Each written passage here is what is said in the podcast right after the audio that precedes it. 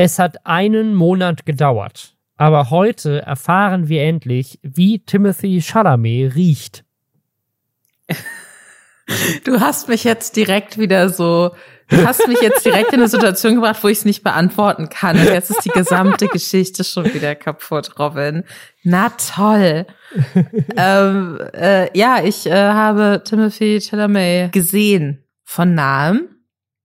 Ich äh, stand neben ihm, wir haben ein Foto zusammen gemacht und ich bin auf keinen Aspekt, wie es dazu gekommen ist, stolz. Kein einziger Aspekt.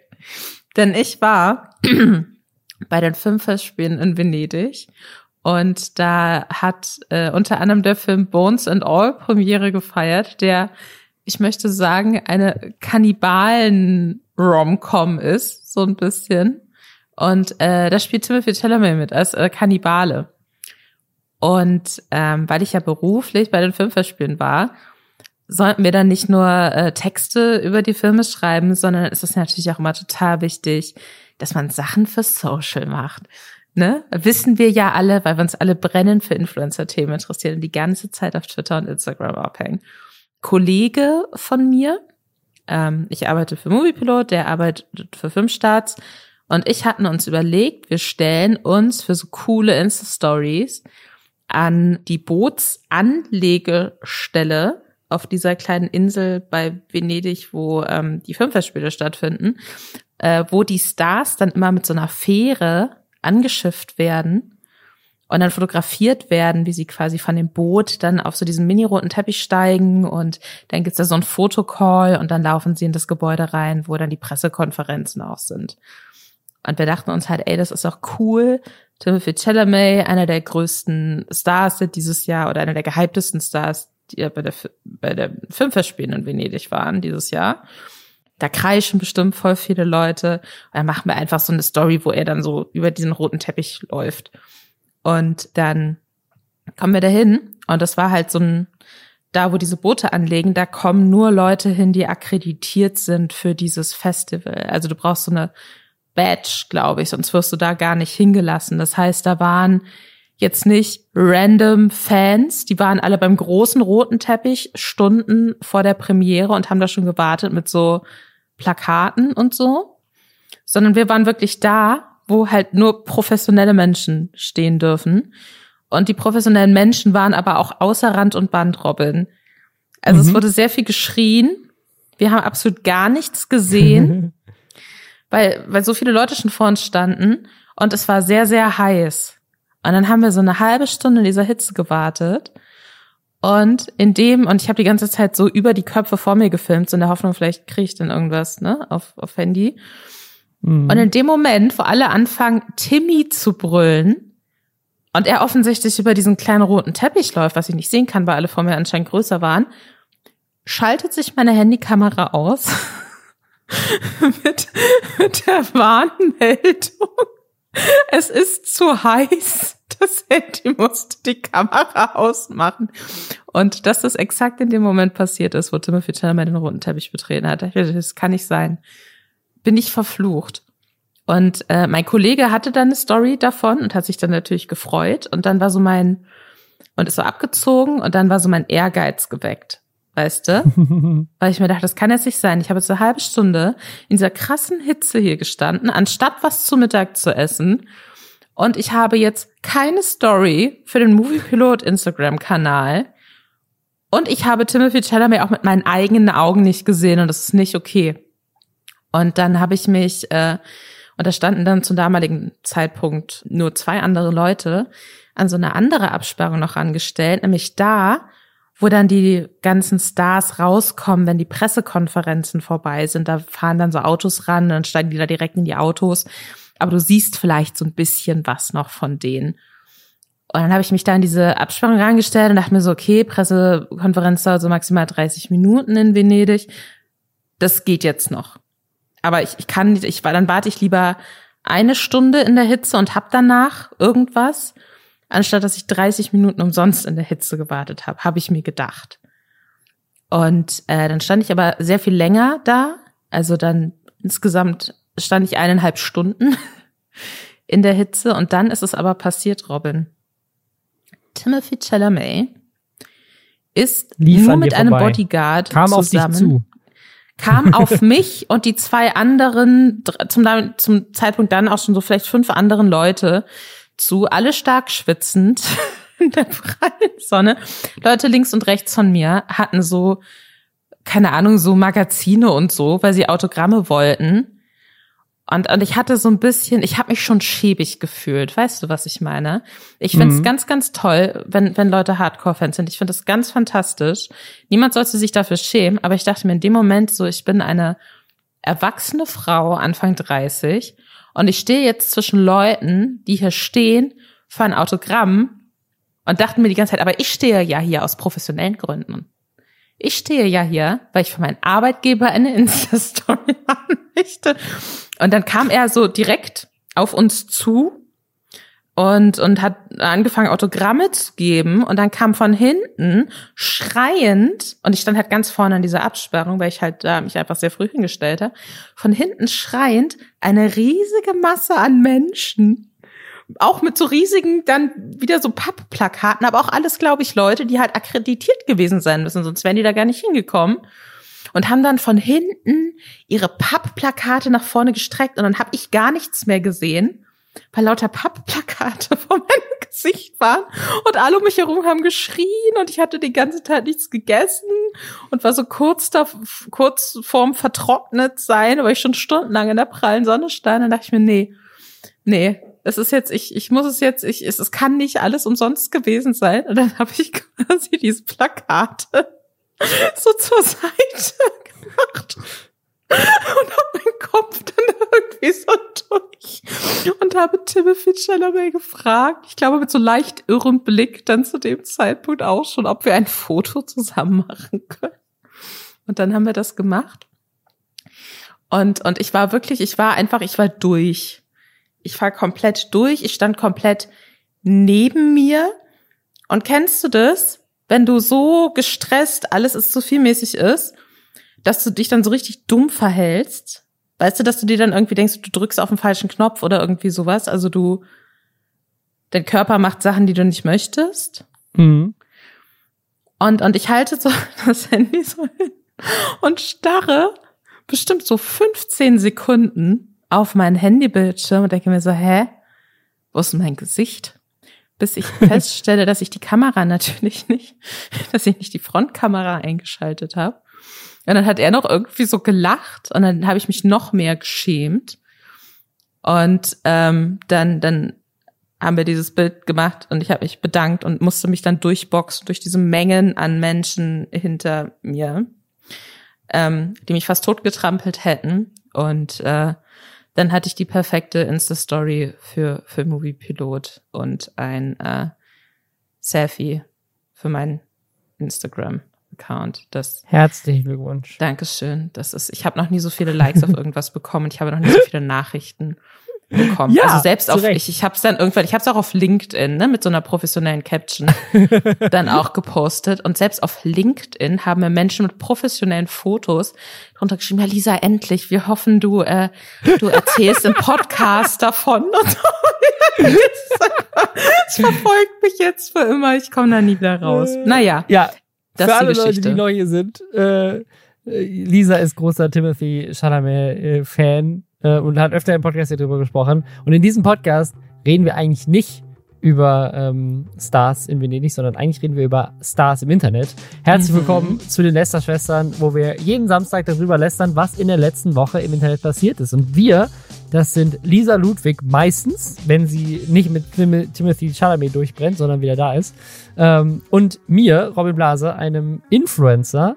Und wir haben eine Menge Themen äh, für euch mitgebracht aus dem Internet. Unter anderem Julienkos Freundin, seine neue Freundin, die wird gemobbt, weil sie im ersten öffentlichen Interview nicht so aussah wie mit ihren Instagram-Filtern in ihrem Feed. Bei den Try Guys, ein riesiger YouTube-Kanal mit sieben Millionen Abos, äh, gibt es Drama, weil einer der Try Guys seine Frau betrogen hat. Äh, Monte überlegt eventuell Twitch zu verlassen und ist er bei weitem nicht der einzige. Twitch hat gerade riesige Probleme. Alle Twitch-Streamer wollen weg von Twitch rüber zu YouTube. Bei Dude Perfect, einer der äh, erfolgreichsten Kanäle überhaupt, äh, auch in Deutschland, ähm, die wollen jetzt 100 Millionen Dollar ausgeben für ihr neues Hauptquartier. Finde ich absolut skurril. Äh, das und mehr jetzt nach Hashtag Werbung. Und zwar für NordVPN. Die VPN oder das virtuelle private Netzwerk, was ich persönlich selber schon lange, lange nutze, um Geoblocking zu umgehen, vor allem, aber auch um in fremden WLAN zu verstecken, wo ich gerade so rumsurfe. Ist auch super, um Netzsperren zu umgehen, je nachdem, wo auf der Welt man sich befindet. Und es ist auch ganz praktisch dafür, um Werbung davon abzuhalten, dass man getrackt wird und nervige Pop-ups zu blockieren. Ähm, da, auch da äh, hilft NordVPN und ist eine der schnellsten VPNs überhaupt, funktioniert auf allen Geräten, auch auf dem Handy und ist mit bis zu sechs Geräten gleichzeitig nutzbar. Und ihr bekommt es unter nordvpn.com slash Lasterschwestern mit 63% Rabatt auf dem Zwei-Jahres-Plan. Da sind noch vier Gratismonate mit dabei. Das heißt, am Ende kostet das euch nur 2,88 Euro pro Monat. Echt eines der günstigsten Abos, was man überhaupt haben kann. Und es gibt eine 30 Tage Geld-Zurück-Garantie. Falls ihr es einfach mal ausprobieren wollt, könnt ihr einfach machen. Link dazu ist in den Show Notes. Julienko hat sich ja getrennt oder Bibi hat sich von ihm getrennt oder die beiden haben sich zumindest getrennt. Wir wissen immer noch nicht, Wir wer mit wem Schluss gemacht hat. Bibi ist seitdem auch nicht mehr gesehen worden. Aber sie lebt noch. Sie lebt also noch. Ist, man hat sie schon gesehen, aber sie hat nichts mehr gepostet. Sie ist am Leben. Aber Julienko hat relativ kurz danach auch schon eine neue Freundin gehabt und das ist dann auch relativ schnell auch schon offiziell geworden und zwar Tanja. Makaric, glaube ich, spricht man sie aus. Und Tanja hat auch einen Instagram-Account, der inzwischen 413.000 Follower hat, was krass ist, weil als wir sie zum ersten Mal entdeckt haben, weil Leute dieses Gerücht gestartet haben, die wären zusammen, hatte sie irgendwie, glaube ich, eine Handvoll tausend.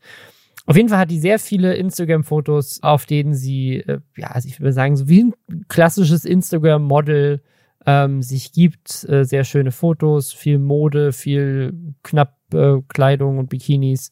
So, das ist ihr Instagram-Feed. Und darüber kennen ja die meisten Leute sie auch nur. Also man kennt sie vielleicht ein bisschen durch Instagram Stories, aber größtenteils ähm, sieht man sie ja nur in diesen Fotos. Und jetzt gab es das erste offizielle Interview mit den beiden auf einem Event. Und da war sie natürlich nicht gefiltert wie auf Instagram, sondern sah aus wie ein normaler Mensch. Das, ich weiß überhaupt nicht, was das für ein Event war, weil es, äh, also dieses, dieses Event ist so ein weirdes Ding. Im Hintergrund sind nur Kinder-Überraschungsei-Werbung. Also ist, was ist das für ein Event gewesen, wo die waren? Ich, war das, war das nicht so ein Charity-Ding irgendwie, äh, was aber von Kinder gesponsert war? Am ich glaube, es gab auch so Videomaterial, das habe ich dann wiederum, weil sie wurde mir plötzlich, also mein TikTok-Feed ist komplett aus der Hölle, nur Make-up und, und Pferde und egal was ich tue, ich komme da nicht raus, habe ich schon öfter gesagt. Aber urplötzlich sind eben auch Ausschnitte aus Interviews von diesem roten Teppich aufgetaucht und dann in manchen Ausschnitten stehen sie auch neben so einem Menschen in einem Schokoriegelkostüm, glaube ich. Ich glaube nicht, dass ich mir das eingebildet habe, aber es waren, es waren wirklich, es waren dramatische Bilder. Ich glaube, das war so ein Charity-Werbeding irgendwie. Ah ja, das kann ja sein, von, von Kinderschokolade. Mhm. Auf jeden Fall äh, super lustiger Hintergrund mit diesem kleinen Schokoladen-Kinderherz überall im Hintergrund geplastert. Das sieht irgendwie so billow aus und dann die beiden davor in ihrem ersten öffentlichen Presseinterview. Erster Liebesauftritt ist die Überschrift von diesem Video auf, auf TikTok.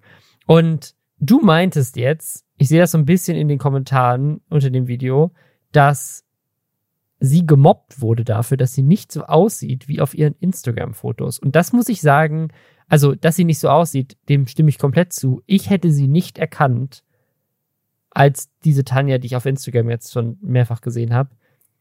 Weil sie sieht wirklich oft in, in, in, in, in live sozusagen ganz anders aus. Aber ich möchte das direkt dazu sagen. Ich finde, wunderschöne Frau. Ja, total. Ganz, ganz süß, deutlich natürlicher auch als super natürlich, ähm, einfach natürlich schöne das, Frau. So. Ja. Was man, was man halt auf auf Instagram sieht. Ähm, unter dem äh, YouTube-Video tatsächlich von tickonline.de, das äh, mehrere hunderttausend, äh, nee, 150.000 Aufrufe hat mittlerweile. Ähm, ist auch gar nicht so viel Hate, aber auf äh, TikTok war das wirklich krass, weil es mehr, das war auch nicht nur ein Account, mehrere Accounts Ausschnitte eben hochgeladen haben, auch so Screenshots, auch unvorteilhafte Screenshots zum Teil mhm. Aus, ne, weil es, ne, so jeder Frame, es, es gibt ja, egal wie schön Mensch ist, wenn du ein Video, wo die Person Mimik hat und spricht und sich bewegt, zum falschen Zeitpunkt anhält, sieht halt jeder unmöglich aus, so. Das ist ganz Klar. normal und dann auch wirklich so unvorteilhafte Frames irgendwie rausgesucht und das dann gegenübergestellt mit so einem sehr geposten Foto. Und dann sehr, ist ja schade, dass, ähm, dass, dass sie glaubt, dass sie so tun muss, als wäre sie schön, wenn sie es ja eigentlich nicht ist.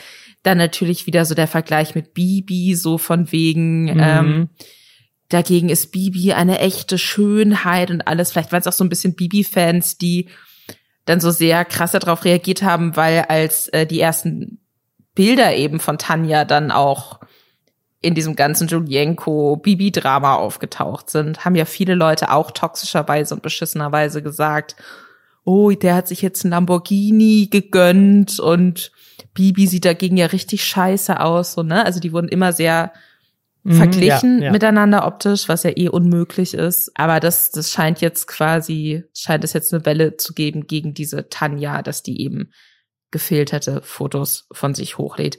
Wobei man aber auch einfach dazu sagen muss, und das war dann auch was, was ich ganz gut fand, dass es vereinzelte Accounts gab, die dann unter diese TikToks auch geschrieben haben, sag ich ganz ehrlich, wenn wenn ihr ein Fil ihr legt auch Filter über eure Fotos sicherlich, wenn ihr die hochladet und dann seht ihr auch anders aus oder ihr wisst auch, in, wie ihr euer Gesicht halten müsst oder wie ihr posieren müsst, damit ihr möglichst attraktiv mhm. ausseht und wenn man deswegen erschrecken sich ja auch immer so viele Leute, wenn sie sich selbst auf Video sehen. Man sieht dann einfach anders aus. Und ist auch ganz normal. Also bei YouTube sind halt auch eine Menge Kommentare, also Kommentare wie krass, wie sie komplett anders aussieht, ohne ihre 57 Filter. Aber auch welche, die sich so ein bisschen drüber sagen, so, sie braucht dringend Kameratraining, wie sie sich vor der Kamera verhält. Also auch viele negative Kommentare mit vielen Upvotes. Mein Lieblingskommentar ist aber mit 685 Likes. Ich glaube, die Chemie der beiden ist noch nicht so rosig. Er vermisst Safe Bibi. so, was ist los mit dir? Du hast gerade ein zwei Minuten 54 Interview gesehen vor einer blauen Wand voller Kinderherzen auf irgendeinem roten Teppich, von dem keiner weiß, wo er eigentlich war. Die beiden einfach wahrscheinlich null Bock, da von irgendeinem so Klatschmagazin jetzt angefragt zu werden, ob sie ein Interview geben wollen. Und du hast mir so, ja, die Chemistry ist nicht da. Ich, ich sehe das sofort. Ich finde das so krass, wie viele Leute sich da einfach so komplett drüber stellen über, über so andere Menschen und einfach das Gefühl haben, sie wissen alles über die. Ich glaube, ich glaube, ganz viele Leute nimmt das richtig emotional mit. Stell dir mal vor, irgendwie, du wärst jetzt mit Bibi und Julian aufgewachsen und das wäre immer so dein ja. Beweis als Kind gewesen. Es gibt die große Liebe. Wenn ich mal erwachsen bin, will ich auch so einen Partner oder auch so eine Partnerin mhm. haben und genau so stelle ich mir das dann vor. Und dann trennen die sich. Ich kann mir vorstellen, dass es für viele so ein bisschen war wie, keine Ahnung, die Eltern machen miteinander, die Eltern trennen sich mhm. und dann hofft man wahrscheinlich irgendwie, dass, äh, dass sie doch wieder zusammenfinden, weil es war doch die große Liebe und alles. Ich glaube, dass das für wirklich viele einfach ein traumatisches Erlebnis war, wenn das dann natürlich dazu führt, dass dann die neue Partnerin äh, fertig gemacht wird und eklige Nachrichten bekommt. Das hat diese Tanja jetzt auch nochmal in so einer Insta-Story so ein bisschen ausführlicher erzählt, dass sie da wohl auch sehr, sehr eklige Nachrichten bekommt. Das ist natürlich total scheiße. Und es tut mir auch leid, aber ich glaube, so dieser Vorwurf, ähm, die lädt äh, geschönte Fotos von sich hoch mit Filtern. So, ja, Entschuldigung, wer denn nicht? Oder? Also Beziehungen, die enden, die Leute völlig fertig machen. Die Sache, die das Internet und auch weitaus mehr, als ich das erwartet hätte, bewegt hat, war, dass die Try Guys, falls ihr die nicht kennt, das ist ein YouTube-Kanal mit äh, 7,8 Millionen Abos, die waren mal Teil von BuzzFeed ähm, und haben dann so ein eigenes Ding gemacht. ähm, super beliebter YouTube-Kanal, ähm, die probieren halt Sachen. Also die heißen wirklich Try Guys, weil die halt Dinge ausprobieren. Ähm, halt Primär essen, Sachen. aber auch mal so verrückte auch, aber so, andere so, Sachen.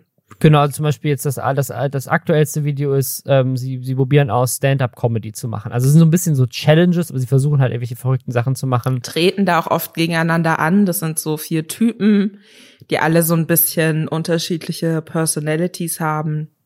Und da ja. gibt's dann auch immer noch so eine Competition und ich habe die tatsächlich über BuzzFeed damals mitbekommen und fand die immer ganz witzig. Voll, die sind auch super beliebt und äh, du meinst gerade schon, jeder von denen hat eine eigene Personality. Einer davon, Ned, dessen gesamte Personality besteht darauf, zu sagen, wie sehr er seine Frau liebt und dass er so ein toller Familienvater ist. Was ist passiert? Äh, Im Internet, es hat erst so gebrodelt, es gab erst so Gerüchte und ich glaube, eine Sache, die passiert ist, einer der ehemaligen Cutter, glaube ich, von denen hat so ein TikTok hochgeladen wo er sozusagen offensichtlich indirekt jemanden aus diesem Try Guys Universum oder jemanden, den er kennt, vergleicht mit Adam Levine und wie heißt der John Mulaney? Also zwei andere Männer, die in letzter Zeit in den Medien waren, weil sie äh, ihre Frauen betrogen haben. Jetzt äh, gab es dann noch weitere Gerüchte, dass ähm, in dem aktuellsten zwei Videos man offensichtlich wahrnehmen kann, dass Ned, also Ned ist einfach nicht, findet nicht statt in diesen Videos, und ähm, dann haben aber findige Leute wohl rausgefunden, dass äh, man ihn irgendwie sieht. Also der ist so, der ist so rausgeschnitten worden offensichtlich. Sie haben versucht, ihn sozusagen aus Videos, in, die schon gedreht waren, in denen er stattgefunden hat, ihn nachträglich zu entfernen. Und, und dann kamen Bilder raus. Dann kamen Bilder raus von, äh, von Ned, wie er rummacht mit einer Frau, glaube ich. Ich glaube, es waren Fotos, auf denen man sie küssen sieht. Und äh, das war aber nicht seine Frau. Und dann ist das Internet explodiert. Jemand, der alle Beteiligten kannte, hat äh, quasi diesen Net mit einer Frau, die ebenfalls in diesem Try Guys Netzwerk arbeitet, für so eine Untershow quasi auf dem YouTube-Kanal, in einem Club in New York gesehen und hat dann Fotos davon gemacht und diese Fotos und die Informationen eben, wo er den gesehen hat und mit wem, an den Verlobten dieser Frau wohl geschickt. Und der wiederum hat dann nach eigener Aussage die Frau von diesem Nett, Ariel heißt die, kontaktiert und mit der gesprochen. Und die Screenshots von diesen Nachrichten sind halt dann so auf Reddit komplett explodiert, dann auch auf Twitter viral gegangen und so weiter und so fort weil die natürlich so diese ganzen Fan-Theorien, oh, wurde der hier aus dem Fotoshoot rausgeschnitten? Warum fehlt der in diesem Video? Guck mal, man sieht hinten an der Wand, dass da irgendwas rausgekattet wurde und so. Diese ganzen Theorien bestätigt haben, dass da irgendwas passiert sein muss. Und dann ist die Geschichte halt natürlich so richtig groß geworden. Und äh, kurz darauf äh, haben sich dann die Wobei kurz darauf, wie viel Zeit war dann dazwischen, bis es das erste offizielle also Statement ich, gab? Also ich, ich glaube, ein Tag, zwei Tage maximal. Ja. Also ich, das ging wirklich sehr, sehr schnell. Da haben sich dann die äh, Try Guys zu Wort gemeldet und ähm, quasi bestätigt beziehungsweise verkündet, dass sie, äh, dass sie sich von diesem Net-Fulmer trennen. Also wortwörtlich haben sie gesagt, äh, Netfilmer ähm, über einen Instagram-Post. Netfilmer arbeitet nicht mehr länger mit den Try Guys. Ähm, wir haben eine äh, gründliche interne Untersuchung durchgeführt und sehen auf Basis dessen keinen gemeinsamen Weg mehr und haben sich dann halt bei den Fans dafür bedankt, dass die sie weiter unterstützen, während sie jetzt versuchen, mit dieser Veränderung irgendwie umzugehen. Also mega dramatisch eigentlich, mhm. ne? Ja, er hat dann auch ein Statement irgendwie gemacht, das war irgendwie so, ja, tut mir leid, ich fokussiere mich jetzt auf meine Familie. Und seine, seine Frau hat auch irgendwie ein Statement gemacht, weil die ja auch in den Videos teilweise vorkommt. Also, seine, mhm. also sind alle, die sind ja alle irgendwie so ein bisschen in der Öffentlichkeit. Ähm, hat auch ein Statement gemacht. Und äh, gab dann wieder andere, die meinten so, hä, warum verliert er jetzt seinen Job, nur weil er seine Frau betrogen hat? Wie, also das ist scheiße, aber ist das ein Grund, gefeuert zu werden? Kann man jemanden dafür feuern? Er hat sie mit einer Mitarbeiterin betrogen, die ihm unterstellt ist. Kann ja auch potenzielle Sexual Harassment Lawsuits mit sich bringen. Ähm, und keine Ahnung was, vielleicht sind die auch einfach alle enttäuscht oder moralisch auch einfach alle Fans enttäuscht. Ich meine, das hat ja auch riesige Wellen geschlagen. Und deswegen war das vielleicht auch einfach die beste Business-Entscheidung zu sagen, gut, jemand, der es zu seinem Motto gemacht hat, in unserer Show die ganze Zeit zu erzählen, wie sehr er seine Frau liebt, wird wahrscheinlich jetzt nicht mehr Fan-Favorite sein, ähm, nachdem er seine Frau betrogen hat. Ich habe eine Frage dazu, ähm, die mich sehr mhm. beschäftigt. Eine Frage dazu an dich als Unternehmer und YouTube-Star. Mhm. Was glaubst du, ist der Grund dafür, dass sie sich da von ihm getrennt haben? Weil das gefährdet ja auch wiederum irgendwie diese Gruppendynamik, mhm. mit der sie groß geworden sind. Also ich kann mir nur, ich kann mir nur zwei Szenarien vorstellen. Ne? Das eine ist, die sind ja auch alle befreundet. Und das heißt, sie sind ja nicht nur mit, mit, mit nett befreundet, sondern auch mit seiner Frau. Also das, die, die Frau taucht ja auch in Videos auf, die kennen sich ja alle untereinander. Und ich kann mir schon vorstellen, dass abseits von der Business-Entscheidung auch eine private Entscheidung dann eine große Rolle spielt, dass die alle sagen so, hey, wir sind so enttäuscht von dir, wir können dir aber nicht mehr vertrauen. Ähm, so, wir können nicht mehr mit dir arbeiten, aus mhm. dem Grund. Ähm, und das andere ist, wenn es eine Business-Entscheidung ist, man hat ja schon gemerkt an den Reaktionen im Internet, dass die Leute alle extrem enttäuscht waren von dem. Und du musst dich ja dann als Unternehmen auch irgendwie positionieren und zu sagen so, yo, ist uns egal, hat ja nichts mit uns zu tun oder, oder yo, wir beurlauben den jetzt erstmal und gucken, wie es weitergeht, schadet dir vielleicht am Ende mehr und dann sind, also am Ende des Tages ist die Reputation von ein Viertel der Leuten gerade komplett im Eimer und die anderen drei müssen sich halt entscheiden, nutzen wir das jetzt, um uns davon zu distanzieren oder ähm, stärken wir unserem Freund den Rücken. Ähm, und am Ende des Tages fällt es aber auf uns alle zurück und da mag uns gar keiner mehr. Und dann haben wir alle verloren. Also, wenn man es jetzt aus einer rein rationalen Business-Perspektive sieht, ist es vielleicht auch einfach klüger zu sagen, wir machen jetzt einen harten Cut und machen das zu dritt weiter, bevor wir alle davon Schaden nehmen. Ja, weil die ja auch immer sowas sehr, haben sich auch immer so als sehr ehrlich, ne, und so ja. sehr unproblematisch. Ganz familiär, würde ich schon verkauft. fast sagen. Genau. Also, ja. Was, was mir persönlich noch so ein bisschen Spaß gemacht hat, war, dass ähm, mehrere ehemalige BuzzFeed-Mitarbeiter und mm, Mitarbeiterinnen ja. sich auf Twitter anscheinend dann auch so ein bisschen indirekt dazu geäußert haben und sehr gehässig geäußert ja, auch, haben. Auch, auch mehr als direkt. Also einige, einige, die meinten so, also es gab auch immer die meinten so, ey, ihr wisst gar nicht, was zu BuzzFeed noch alles rauskommen wird irgendwann. Ähm, einen Tweet habe ich gesehen, wo eine meinte so, I have just reconnected with all my ja. former work friends within 15 minutes. also es, es, es scheint eine gewisse Gehässigkeit irgendwie gegeben haben bei, bei BuzzFeed, dass irgendwie plötzlich alle meinen so, ja, endlich, äh, keine Ahnung, irgendwie war es komisch. Das ist auf jeden Fall, ich glaube, da kommt, da passiert jetzt noch einiges. Ja. Kann ich mir ja. vorstellen. Wir werden das im Auge behalten. Wo auch gerade extrem viel passiert ist auf Twitch. Ähm, äh, bei Twitch, äh, wir hatten letzte Woche da schon so ein bisschen drüber gesprochen, aber eine Sache hatten wir noch gar nicht so richtig erwähnt. Ähm, und die schlägt jetzt gerade große Wellen. Und das ist, dass Twitch angekündigt hat, dass sie ihre Umsatzbeteiligung erhöhen. Das ist sehr ungewöhnlich. Ist indirekt so ein bisschen auch bei YouTube passiert mit dem YouTube Shorts Ding. Äh, da hat YouTube jetzt auch einen höheren Anteil von 55 Prozent. Aber bei Shorts ist natürlich jetzt irgendwie ein ganz neues Produkt, was sie gerade rausbringen. Bei Twitch gibt es schon Verträge seit Jahren, dass erfolgreichere Streamer 70 Prozent der Einnahmen von den Subs bekommen.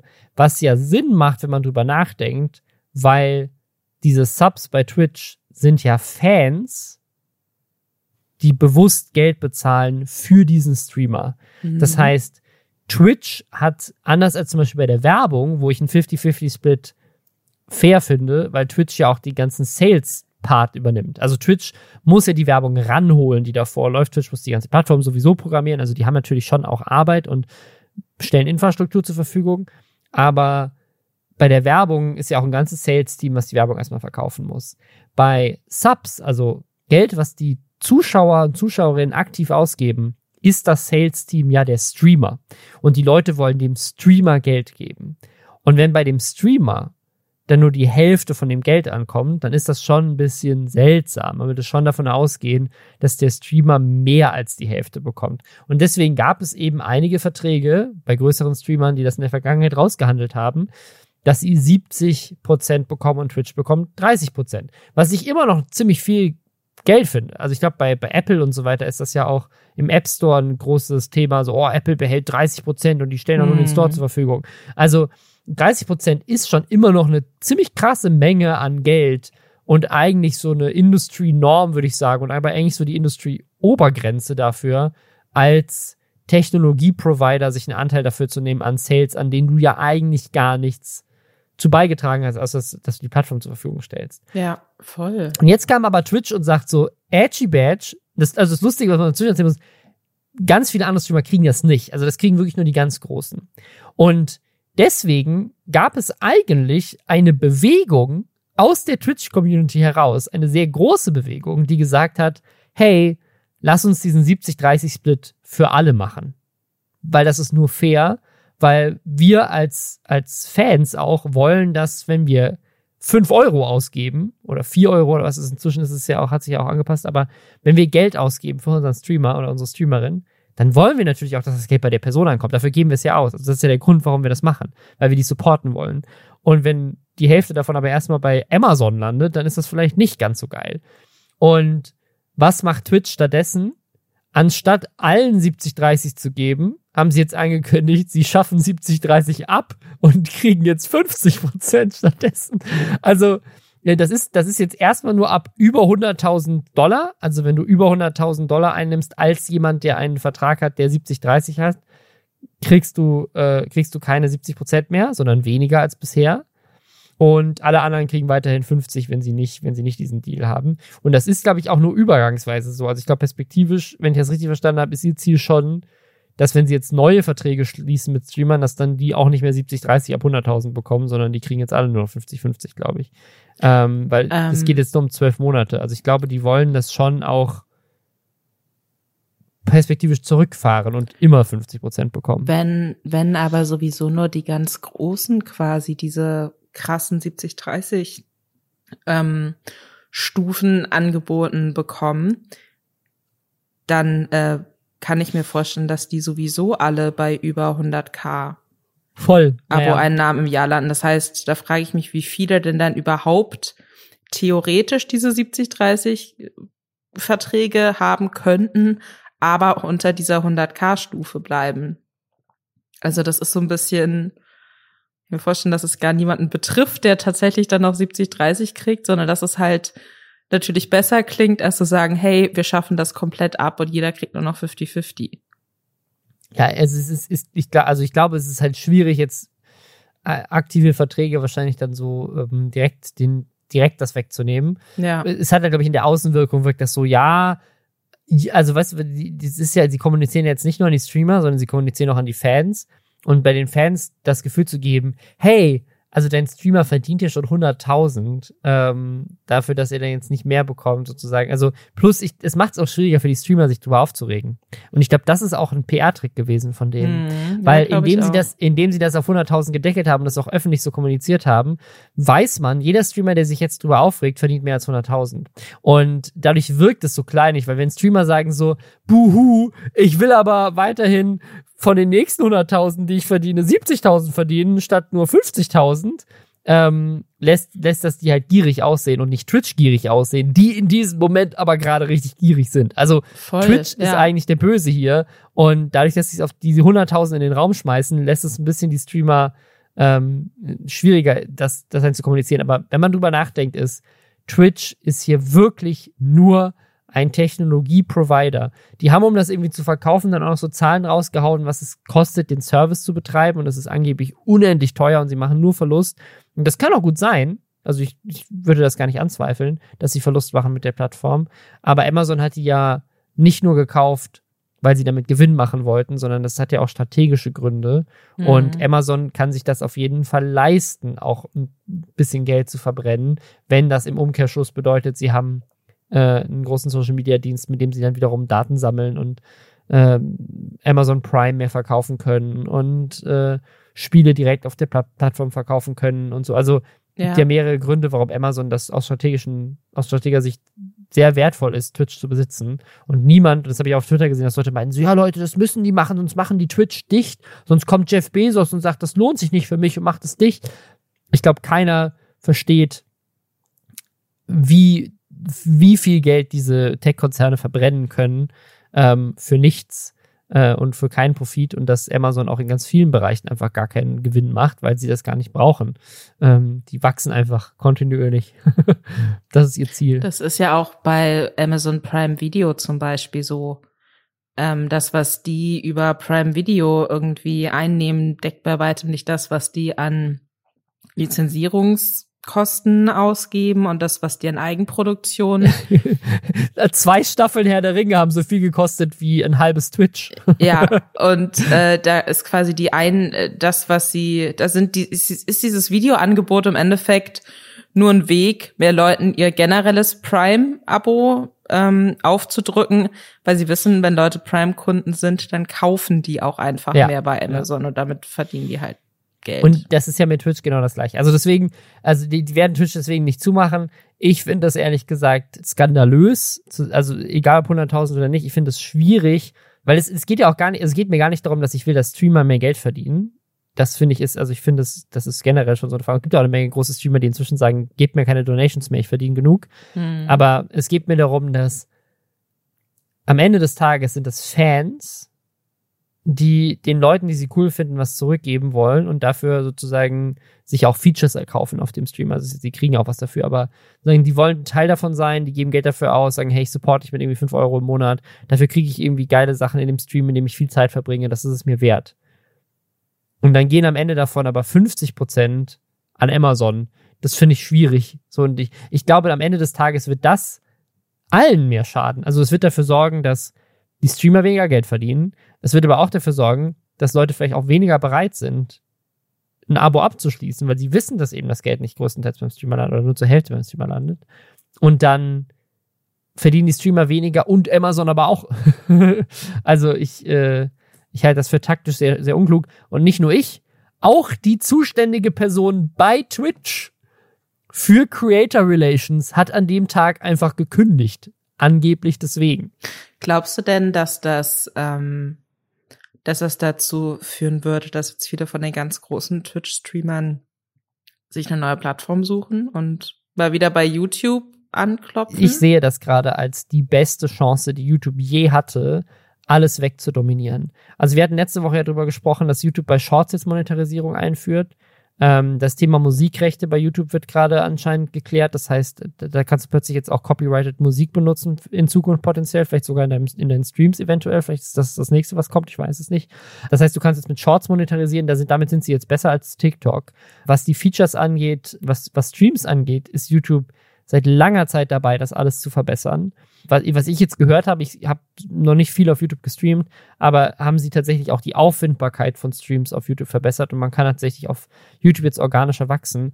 Und bei Twitch hast du generell sowieso schon länger das Problem, dass diese Plattform es komplett verschlafen hat, irgendwas anderes einzuführen, was dir in irgendeiner Form ermöglicht, Reichweite aufzubauen, wenn du nicht live bist. Und das mhm. ist ja so ein mhm. generelles Problem von Twitch-Streamern du bist, du musst live sein die ganze Zeit, um entdeckt zu werden. wenn du nicht live bist, gibt es eigentlich keine Möglichkeit, auf Twitch entdeckt zu werden, weil VODs nicht funktionieren. Bei YouTube ist es aber so, du kannst, und das sieht man ja bei Unge, wenn der Unge live streamt, hat er einen Livestream, dann gucken Leute zu. Und wenn er nicht live streamt, dann werden halt Ausschnitte aus dem Livestream einfach auf YouTube-Videos, als YouTube-Videos hochgeladen. Ich meine, inzwischen ist er auch zu Twitch gewechselt, deswegen ist das ein bisschen hinfällig, aber. Aber weißt du, Zeit, weiß man, warum er zu Twitch gewechselt ist?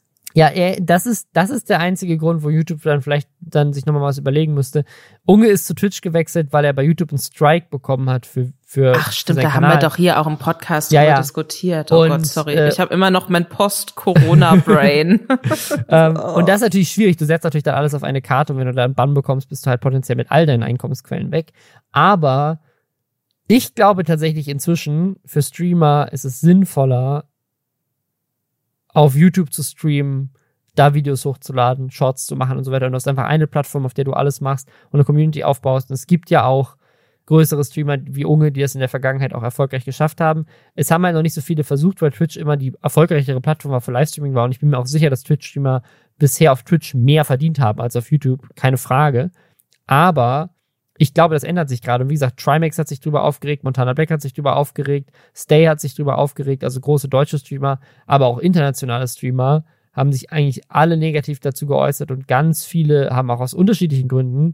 Es gab jetzt auch gerade diese, diese Glücksspieldiskussion wieder bei Twitch und so. Also gibt gerade viel Shit für Twitch und das könnte potenziell auch so ein Ding sein, wo, wenn, wenn YouTube jetzt klug ist und sich noch so ein paar Leute exklusiv dazu sichert und so, könnte das echt, äh, finde ich, so, so ein Punkt sein, wo sich vielleicht was kippen könnte. Who knows? Aber ich, ich, also ich habe in, in den vielen, vielen Jahren, in denen ich jetzt auch äh, Twitch schon verfolge, noch nie so eine negative Stimmung zu Twitch gefühlt hm. wie in den mhm. letzten Monaten aus vielen unterschiedlichen Gründen. Also jetzt nicht nur wegen der Monetarisierung, sondern vielen Sachen, die bei Twitch gerade los sind. Ich muss sagen, ich nutze auch selbst kaum noch Twitch. Also wenn ich auf Twitch bin, dann meistens weil wir, weil was passiert ist und ich mich auf einen Podcast vorbereiten möchte. Aber ich finde es auch einfach, ich finde es so unübersichtlich. Ich finde es so schwierig, Sachen zu finden oder neue Creator auch zu finden, die für mich interessant sind. Ja, Spiele zu finden könnten. ist leicht, Creator zu finden ist super schwierig. Voll, ja. aber weißt du, ich, ich bin ja auch so,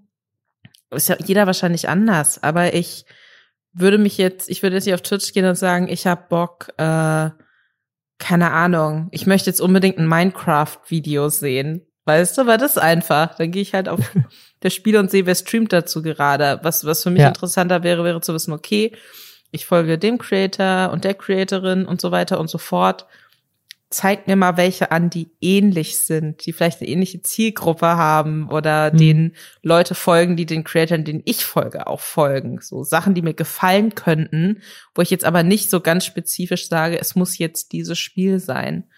Und ja. ähm, das finde ich bei Twitch einfach schwierig und ähm, ja, ich, ich bin mal gespannt. Ich finde es aber auch einfach wirklich, muss ich sagen, beeindruckend, wie YouTube, was ja dann auch immer zwischenzeitlich mal wieder kurz tot gesagt wird oder das wird mhm. jetzt hiervon abgelöst und es ist die Plattform gekommen und die macht das besser, dass YouTube da trotzdem immer wieder noch einen Weg findet, weiterhin relevant zu bleiben und ja, mal gucken. Vielleicht streamen demnächst alle auf YouTube. Ihr werdet es bei uns erfahren. Apropos YouTuber, die und Twitch-Streamer, die viel Geld verdienen. Eine Sache hat mich komplett weggeflasht in der letzten Woche. Äh, und das ist das neue Hauptquartier von Dude Perfect. Falls ihr Dude Perfect nicht kennt, ähm, das sind äh, so ein paar Dudes, wie der Name sagt, ein paar Männer äh, aus Texas, die bekannt für ihre Trickshots sind. Also die machen so ganz verrückte Videos, wo sie, na, also keine Ahnung, ne, Basketball von einem Haus runterwerfen, dann landet der halt in einem Basketballkorb oder ähm, also wirklich auch teilweise echt extrem over the top ähm, Trickshots, so ein bisschen fast schon Mr. Beast mäßig, wo sie so richtig krass verrückte Dinge aufbauen und dann da irgendwelche krassen Trickshots drin machen. Ne? Und ähm, die sind schon länger super erfolgreich. Die haben über 58 Millionen Abonnenten. Ist einer der größten Kanäle der Welt. Ich habe gerade letzte Woche ein Video hochgeladen, wo ich analysiert habe, welche Kanäle im letzten Jahr in Deutschland am meisten getrendet sind. Und Dude Perfect war neben Mr. Beast der einzige internationale Kanal, der das geschafft hat. Also Dude Perfect ist wirklich mega relevant, selbst in Deutschland. Diese Gruppe scheint damit auch sehr viel Geld zu verdienen. Die haben jetzt schon so ein Hauptquartier, so ein, so ein, so ein krasses, so eine krasse Sporthalle eigentlich, ähm, die mega geil ist. Und jetzt haben sie aber was angekündigt und das habe ich so noch nicht gesehen, weil, also das übersteigt alles, was ich so mit YouTube Money für möglich gehalten hätte. Also man kann schon viel Geld mit YouTube verdienen, aber das ist wirklich krass. Und zwar haben die ein Hauptquartier angekündigt. Das sieht einfach aus, wie als wäre das das Hauptquartier von Apple oder von Nike. Von einem Marvel-Bösewicht. Oder, oder, oder von einem Marvel-Bösewicht. Also es ist, das ist so, das ist so ein 100 Millionen Dollar teures Ding, was wahrscheinlich so auch einfach in, in Disneyland und Universal Studios stellen könnte oder sowas. Es hat draußen einen, ein, ein, was, was wäre das deutsche Wort dafür? Ein, ein, ein, ein Wassergraben drumherum, wie so ein, wie so ein, wie so eine Burg. Wie so ein Bur heißt Burgfried, nicht auch? Burg, Burgfried, ein Moat, ich weiß es nicht. Auf jeden Fall ist es, äh, ist es, äh, sieht es ein riesiger Turm, ein 100 Meter hoher Turm. Deswegen hat es so diesen Avengers Tower Ding, da steht groß das Dude Perfect Logo an der Seite. Davor ist so ein riesiges Sonnensegel gespannt, was mindestens so groß ist wie ein Fußballfeld.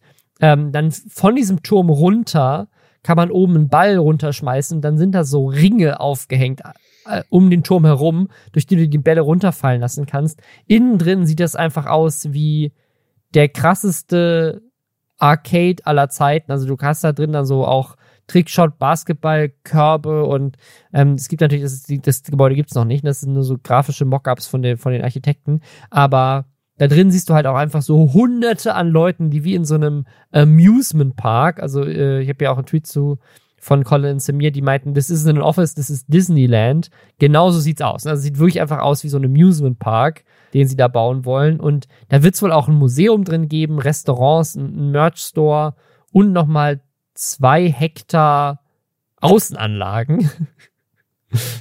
und das wollen die jetzt irgendwo in Texas anscheinend hinbauen klar, wenn das irgendwie so ein, so ein Event-Center ist, wo man auch hingehen kann und dann zahlt man da irgendwie Eintritt und dann gibt's da irgendwie einen Merch-Store, ein Restaurant und ein Museum, für das man Eintritt zahlen muss und das ist irgendwie so ein krasses Event-Ding und da fahren Leute für hin und das ist wirklich, keine Ahnung, wie Disneyland, dann kann das schon sein, dass 100 Millionen sich dadurch refinanzieren, aber how? Wie? Das ist für mich so ein Millionengrab.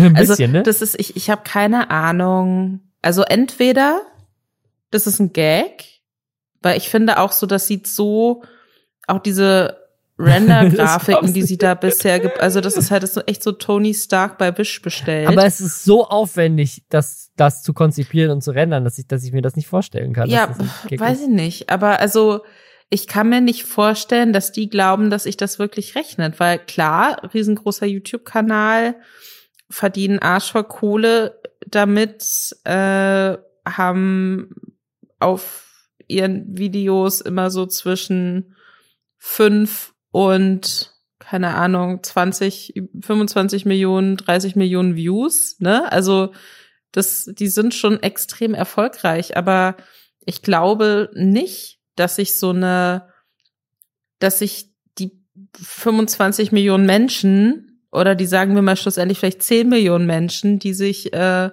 dann so ein Trickshot-Video angucken, wie, oh ja, cool, der, der Basketball Welt. ist hier aus dem Winkel da reingeflogen, dass die sagen so und jetzt bezahlen wir, fahren wir nach Texas zum großen Hauptquartier von dem YouTube-Kanal und bezahlen Eintritt für das Dude Perfect Museum wo ich mir auch nicht sicher bin, was zum Fick da ausgestellt werden soll. Also, weißt du, was ich meine? Ich glaube nicht, dass ich das so, ich glaube nicht, dass es so eine Art von Content vielleicht auch unbedingt ist, die sich so gut zu so einer, zu so einer Attraktion in echt übertragen lässt. Ja, also ich, ich, also ich finde, es, es hat schon so ein bisschen was von so einem Arcade, weißt du? Also in dem Arcade gibt's ja auch so, du kannst Basketbälle und Bälle in so Dinge reinwerfen und kriegst dann Tickets und so. Also ich glaube schon, dass das eine das irgendwie eine so eine coole, also gerade so Ballsportarten, Fans, Arcade-Fans,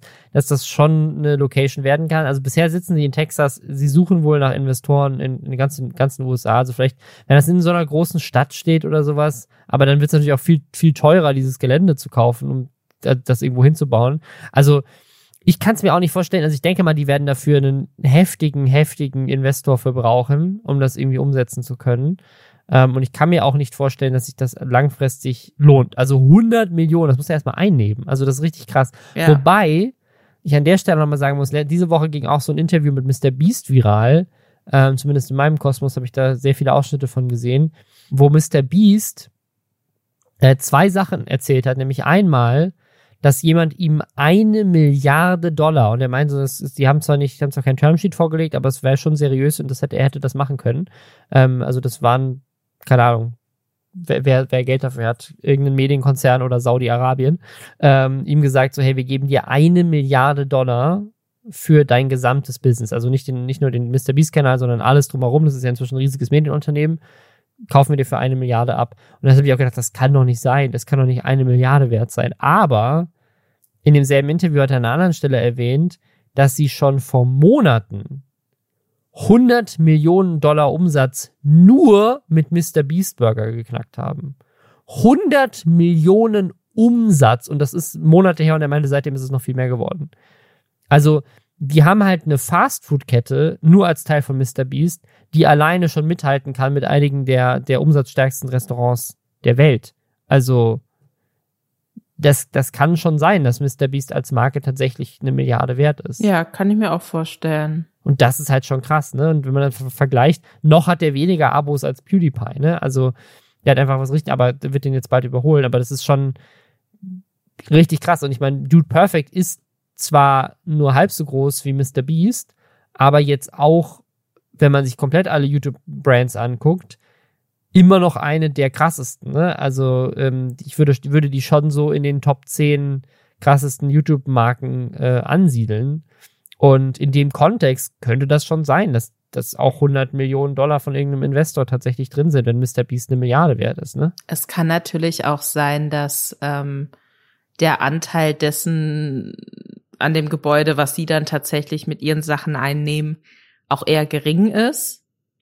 Weißt du, was ich meine? Dass sie da mhm. vielleicht irgendwo dann eben wie so ein Merch plus hier könnt ihr coole Fotos machen, wie ihr selbst Trickshots macht, plus keine Ahnung, hier ist unser Museum, dass es vielleicht so eine Etage ist oder was auch immer. Und mhm. dass der Rest dann vielleicht echt so andere Einkaufsläden, Restaurants, war ja auch schon in dem Tweet irgendwie angekündigt, mit drin sind und die da so regulär Miete zahlen. Also dass es dann gar nicht so der große Dude Perfect Tower ist, sondern dass sie dann halt sowas wie ein Einkaufszentrum eigentlich bauen, wo dann halt eine ja, Etage ja. auf sie gebrandet ist oder so. Und das wiederum, da kann ich mir dann schon vorstellen, dass es eine sinnvolle Investition sein Auf kann. jeden Fall. Also ich glaube schon, dass, dass man, also ich weiß nicht, wie viel so sicherlich nicht 100 Millionen, aber wie viel es kostet, keine Ahnung, so ein Jump House zu bauen oder, ähm, weißt du, irgendwie halt so, so typische Attraktionen, wo man halt so mal hingeht und irgendwie, ja, geil, für Kinder ist das cool, Familien gehen da gerne hin, ähm, so ein Abenteuerpark. Denke nicht, dass das normalerweise 100 Millionen kostet, ehrlich gesagt, aber es ist ja schon ein Business Case an sich, einen, einen Theme Park zu bauen, so, also, keine Ahnung, so ein ich meine, das ist jetzt nicht, das ist nicht der Europapark, was sie da hinstellen wollen, aber es ist schon irgendwie und in den USA vielleicht auch noch einfacher, dann irgendwie auch mal da Urlaub zu machen, gerade wenn das in einer amerikanischen Großstadt steht. Ich frage mich halt immer, ob dann so ein Branding auf so eine, auf so YouTube-Persönlichkeiten, ob das dann so für das, die Durchschnittszielgruppe oder so den Mainstream mhm. an Leuten, für die das, was man da machen kann, grundlegend interessant werden, ob das dann nicht eher abschreckend ist, weißt du?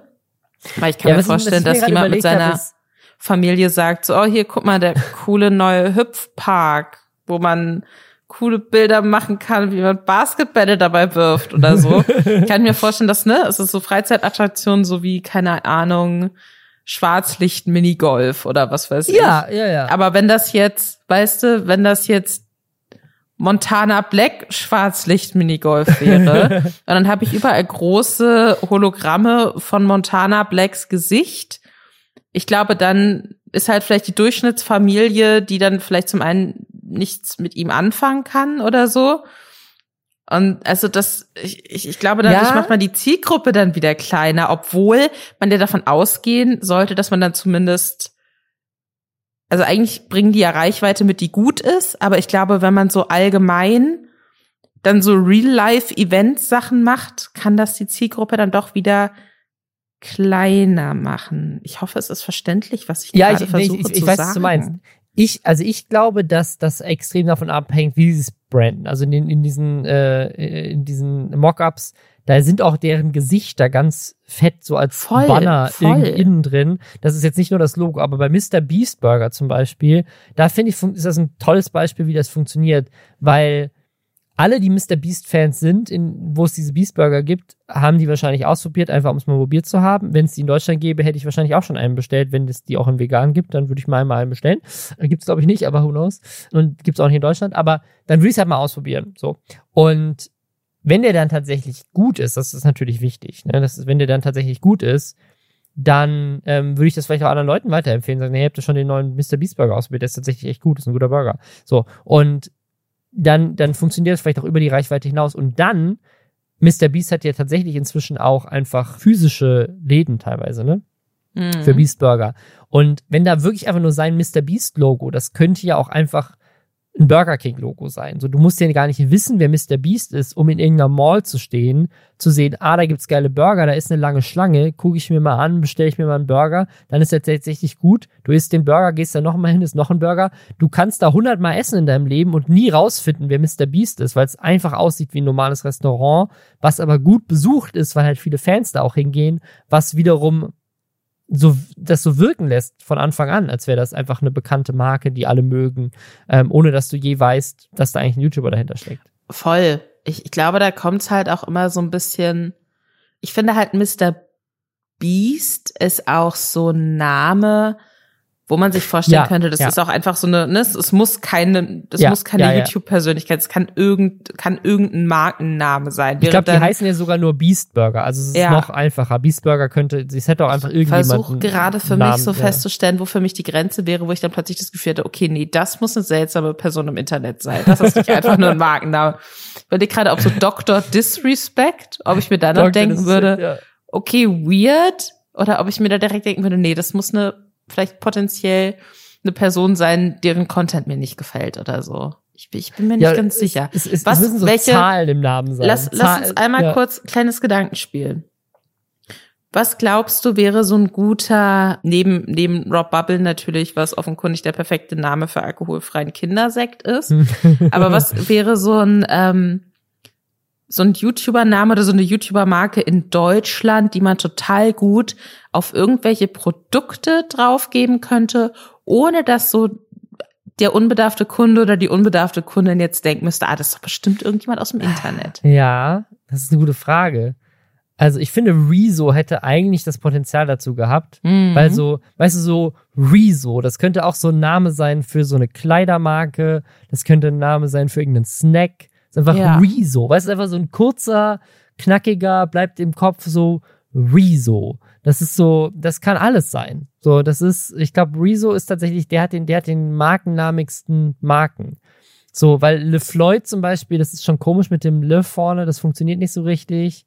Ganz viele haben zu lange Namen, weiß ich nicht, so ein Julian Bam ist schon ein ganzer voller äh, Narbe. So, das, das Mhm. funktioniert nicht. Fritz Meinecke, äh, weißt du, so Mr. Wissen to go. Weißt du, die sind alles so Namen, da weißt du ganz genau, okay, passt nicht.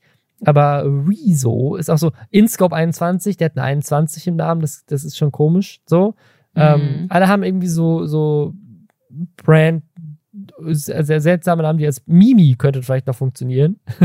Also ich meine, Bibis Beauty Palace ist tatsächlich was, glaube ich, das, Das das, ein- könnte eine auch eine Marke, random, ja, ja. das könnte auch eine random Kosmetikmarke sein, Ja, glaube ich, so für Kinder Aber ist oder es ja so. auch kurzzeitig mal gewesen. Genau, also ich glaube, das, das, das geht auch. Ich finde Gronk könnte auch noch so, weil Gronk ist ja auch so ein, gibt ja auch so einen Footballspieler, der einfach Gronk heißt. Und ich finde Gronk ist auch so, das könnte noch gut irgendwas einfach, Mhm. einfach so eine Marke, so Gronk. Gronk. Also ich glaube so diese Einsilbennamen, die keine Namen sind. So Unge, Unge hingegen funktioniert für mich, glaube ich, nicht, weil Unge ist schon mehr so ein, so ein Namen, aber Dena zum Beispiel. Dena, das könnte, auch- das hätte auch so, ein, so eine Marke sein können. So wie Y-Food, einfach ein Dena. Ja. Hast du Lust auf einen Dena? Hier, äh, trink mal einen Dena. So, das könnte schon, das könnte auch. Cold. Mirror könnte auch, weiß ich nicht, so was im technischen Bereich. Ja, ist, du? kommt, er, kommt er tatsächlich aus dem chemischen oder nicht? Kaltspiegel? Ja, kann sein, ja. Okay, also es gibt, es gibt Potenzial. Äh, Aber auch nicht viel. Also es ist so, ganz viele haben so Doppelnamen, das funktioniert nicht so ganz. So Pete's Meat, Ape Crime, das sind keine, das sind keine guten Marken. Ich finde Trimax. Trimax könnte noch so eine, so eine Fitness-Brand sein. So, Oder, oder so Frühstücksflocken. oder Frühstücksvlog. Ja, ja. So Protein-Frühstücksflocken. Mhm. Trimax, melde dich bei uns. Äh, Ich habe dein Konzept in der, in der Schublade liegen, aber wir, das sind dann deine Twitch-Jahreseinnahmen, wenn du da mit uns ins Geschäft möchtest. Ja. Aber ich bin jetzt tatsächlich gerade, während wir geredet haben, nochmal die Top 100 Kanäle bei Lindo durchgescrollt und Rezo ist tatsächlich immer noch der beste Brandname, finde ich. Ja, das ist aber auch, das kann man auf das meiste anwenden. Ja. Das ist so, es ist so, das ist so eine ganz nicht, es ist so wie Uber oder, weißt du, das, das könnte, das ist so, so ein klassischer App-Name einfach so, rezo.io, es könnte einfach alles sein. Du weißt überhaupt nicht, was das Produkt macht, aber es ist auf jeden Fall ein Name, den du dir Ja, merkst. wieso ist der, ist, ist der Markennamensieger für mich jetzt gerade? Der Beast, der Beastburger Deutschlands. Ich hätte gern einen Rezo-Burger, bitte. In einem blauen Bun. Kann ich mir vorstellen, dass es passiert. Mit Waldfrucht Panna Wir Cotta haben hier wieder, wir haben hier wieder die richtig guten Ideen, finde ich. ja, ausformuliert. Ja, auf, auf jeden Fall. Irgendwann werden wir richtig reich damit, Robin. Ja, Irgendwann. Reicher als ist Twitch. Das, wie sieht das 100 Millionen Dollar teure Lester-Schwestern-Hauptquartier aus? Was gibt's bei uns? äh, Wir haben, Ponys. wir, wir haben keinen 100 Meter hohen Turm, wir haben eine 100 Meter tiefe Grube, in dem wir alle Influencer eingesperrt haben. Ich, ich, ich, ich stelle mir so, so, so 15 Miniaturponys vor, die so ganz Mhm. kleine Flügel umgeschnallt haben. Und sie sind sehr wütend. Und sie sind dann, das ist dann wie bei den Teletubbies. Wir haben dann auch so grüne Hügel um unser Hauptquartier rum. Und bei den Teletubbies hatten die dann immer ja so Hasen, die da irgendwie so durchhoppen Ja, durch die ja, Hügel. ja. Niemand weiß warum. Aber bei uns sind es diese dicken Miniaturponys mit den kleinen umgeschnallten Flügeln. Und die, und die Sonne ist bei uns aber eine, so wie die Jesus-Statue. Timothy ähm, Chalamets Ist Gesicht. einfach eine, eine Timothy Chalamet-Statue, die du äh, auf den Nee, Hügel er ist, er ist gebaut die hast. Sonne. Sein, sein Gesicht ist, ist die Sonne. Nee, nee, aber das ist eine Statue, die ist so groß, dass dein Gesicht so, deswegen so aussieht, als wäre es die Sonne, weil sie so groß und so hoch ist. Okay, ich habe jetzt direkt an planetare Veränderungen gedacht, aber du hast recht, das ist viel realistischer. Ja, okay. Und ähm, es gibt, äh, es gibt, es, wir müssen auch so Attraktionen uns überlegen. Weißt du, es Mhm. gibt so, es gibt so einen, ähm, so ein, so ein, so ein Schnurtelefon, weißt du, so wie so, wie so, so zwei Blechdosen mit so einem Schnur und dann kannst du auf der einen Seite lästern und auf der anderen Seite hört jemand, was du gelästert hast. Es gibt auch sowas, äh, sowas Hau den Lukas-mäßiges, Mhm. aber quasi der, der Lukas, den man haut, ist dieser NFT-Affe. halt ein Board Ape. Ganz Äh, genau. Ja, ja, ja. Oder, oder einfach der, das auch adaptiv. Das ist so ein, das ist so ein, so ein, so eine, das wird, je nachdem, wer hat, an dem Tag einen Shitstorm hat, dessen Gesicht kannst du boxen. Ja. Ja, das gefällt mir gut. Das finde ich gut. Okay. Und, und noch Kommt so, so alle ein ins Lästerschwesterland. Metaverse-Kammer, aber es passiert gar nichts da. Das ist einfach nur langweilig. Ja. Und die einzige Art und Weise, wie du bei Lester-Schwestern reinkommst, ist, indem du all dein Krypto vorher verkaufst. Und indem man, indem man uns äh, auf Instagram abonniert, Ja. zum Beispiel. Ja. Das wird immer kontrolliert am Eingang. Ob du auch, Wie, auch auf wie Instagram heißt und unser. Instagram-Account, Robin? Er ist Lästerschwestern Podcast und das Land heißt Lästerschwesternland. Das ist das schönste Themepark der Welt. Wir denken noch mal, wir denken über den Namen nach. Aber bis Ja. dahin könnt ihr uns sehr, sehr gerne positiv bewerten auf der Podcast-Plattform eures Vertrauens. Wir haben einen Subreddit, in dem ihr Themen einfügen könnt, die ihr spannend findet, über die wir vielleicht diskutieren sollten. Ihr könnt uns auch im Internet folgen, aber ich finde es immer so anstrengend, wenn man dann so seine ganzen Handles vorliest. Deswegen würde ich einfach sagen, kleine spannende Aufgabe für euch, googelt uns doch einfach mal. Vielleicht findet ihr uns auf Twitter. Ich bin so ein bisschen raus. Ich habe jetzt vier Wochen keinen Podcast aufgenommen und meine Stimme ist immer noch im Arsch. Deswegen klinge ich jetzt so ein bisschen verzweifelt und hölzern. Das Okay. müsst ihr mir jetzt nachsehen. Nächste Woche wird's wieder besser. Dann bis dahin. Bis dann. Tschüss.